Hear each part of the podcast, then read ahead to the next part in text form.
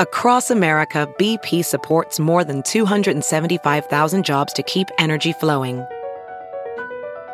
Jobs like updating turbines at one of our Indiana wind farms and producing more oil and gas with fewer operational emissions in the Gulf of Mexico. It's and, not or.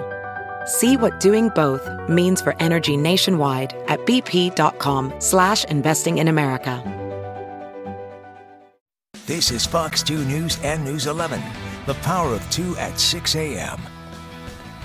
A pair of Metro East shootings kills two. 24 hours later, the Illinois State Police will have a safety announcement at one of those locations this morning. And the scheduled execution of the man who murdered a six year old girl more than 20 years ago is put on hold. Why a court has granted a stay of execution for convicted killer Johnny Johnson. Important steps today for Janae Edmondson, who lost her legs in a crash in downtown St. Louis. You're going to hear how this Tennessee teenager continues her recovery. Plus, a huge heat wave sizzles the St. Louis region this week. How one North County Police Department is helping people to beat the heat. Should take the temperature of the Mississippi River and see what we find. We welcome you in on this Wednesday. It's July 26th. You are watching The Power of Two at 6 a.m. I'm John Pertzborn. I'm Blair Lede. Good morning to you all. Thank you so much for joining us. We're starting out with a live look here at our Together Credit Union roof cam. The sun has risen. It has. In a nice, beautiful shot there, Angela. It it doesn't, I mean, it doesn't just look hot, but. well, those clouds actually may help us a little bit. That's good. They'll slow the warm up a little bit this morning, but they are not going to stop it. It's all about the heat today. It's been all about the heat all week, but we are tracking some scattered showers and some thunderstorms as we get the morning started. And we've had some new development now in places like Washington County and Monroe County, or excuse me, Clinton and Washington counties and Monroe counties in Illinois this morning including a good little shower near Bartelso and the New Minden area, and then also back into the Waterloo area this morning. So scattered showers, a mix of clouds and sunshine, but our temperatures are still going to surge today well into the 90s with heat index values later on 100 degrees plus. We'll talk a lot more about the heat and a little bit more about chances of rain and storms coming up. But right now, let's check in with Amelia. Yes, Angela, and we're looking really good across our metro area. I do say that we have some slowdowns across the bi state. Over on the Illinois side, we're going to see 270 in the westbound direction over the Chain of Rocks Bridge. Really bottlenecked due to construction. About 14 miles per hour is going to be your average speed. So, any Illinois drivers heading from that area I would definitely budget for a lot of extra time to get through all of that construction. Another slow spot, 55 northbound at Gasconade. Uh, some tapping of the brakes, nothing too bad, but of course, that is also due to the work zone in there. So I'm not seeing as much bottlenecking as I saw a few seconds ago, but just to know it could be a little bit of a slow go. Blair and John. Bringing more crime fighting tools to the Metro East is the focus this morning in East St. Louis. Now, this comes as the major case squad is investigating two murder cases right now in the Metro East. The Power of Two's Chris Regnier is live in East St. Louis this morning with all of the details. Chris.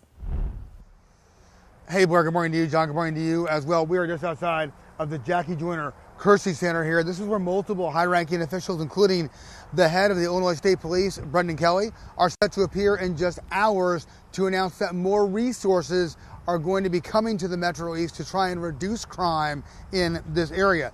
That announcement certainly timely after the violence in the Metro East yesterday, and there are new developments in one of those two major case squad investigations. Major case releasing an image of someone they are calling a person of interest in connection with the murder which happened early yesterday morning at the Jackie Joyner Kersee Metro Station, very close to our location here this morning.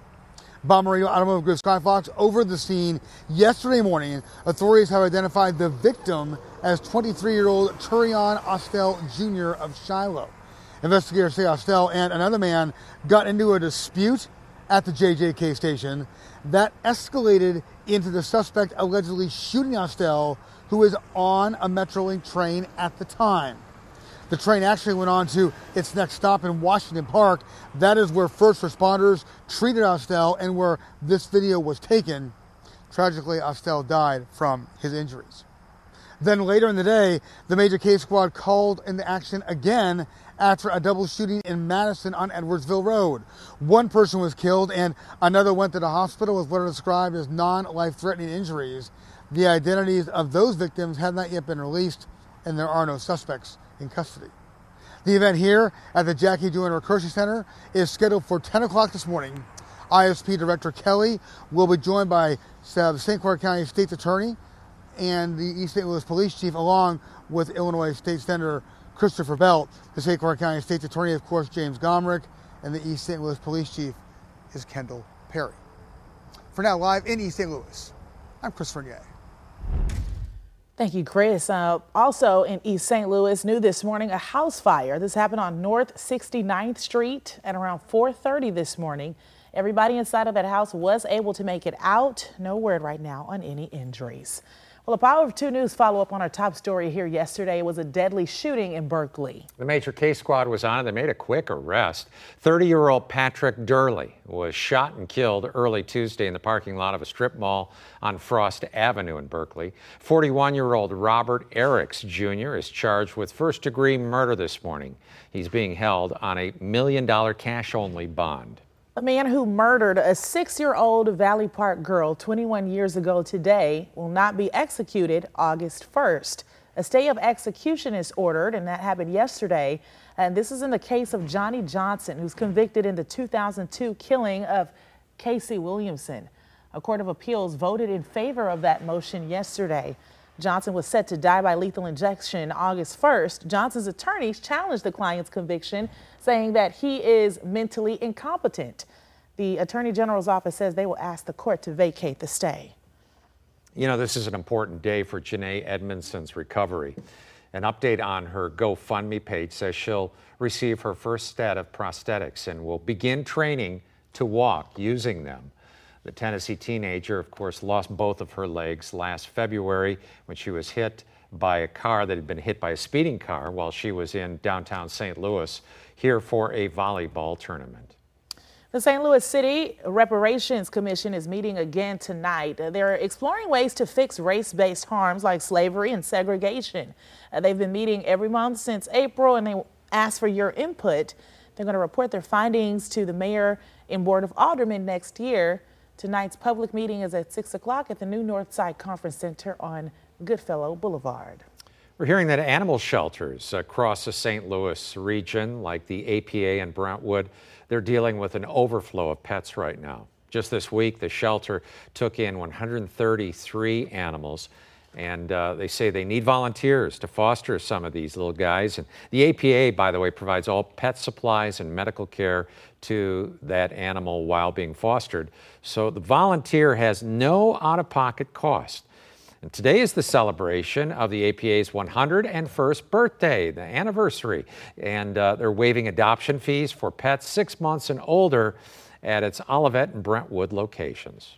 Well, this week's heat wave is canceling a big event at Worldwide Technology Raceway. The raceway will not hold its scheduled wide open Wednesday drag racing event today. That's because of the excessive heat advisories. So far, no changes to Saturday and Sunday's drag racing programs, but you want to keep an eye on that.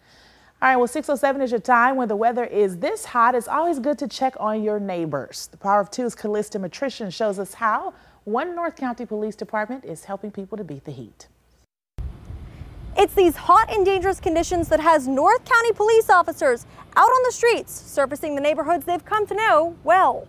That's the moment Eula Cooper sipped a cold water provided by a sergeant she's come to know well. Good for the soul. She stays out doing her yard all the time. That's okra. But with these conditions, the weather is just getting excruciatingly hot out there. That's why officers with the North County Police Cooperative are checking on vulnerable populations. You know, we're looking for dehydration. Um, if, if they're like not, I guess you can say, not speaking the right way, kind of stumbling over words those type of things. Major Ron Martin says this is all part of keeping up with a job which they say has changed. A few decades ago, you counted on the police to go out and get the bad guy or girl.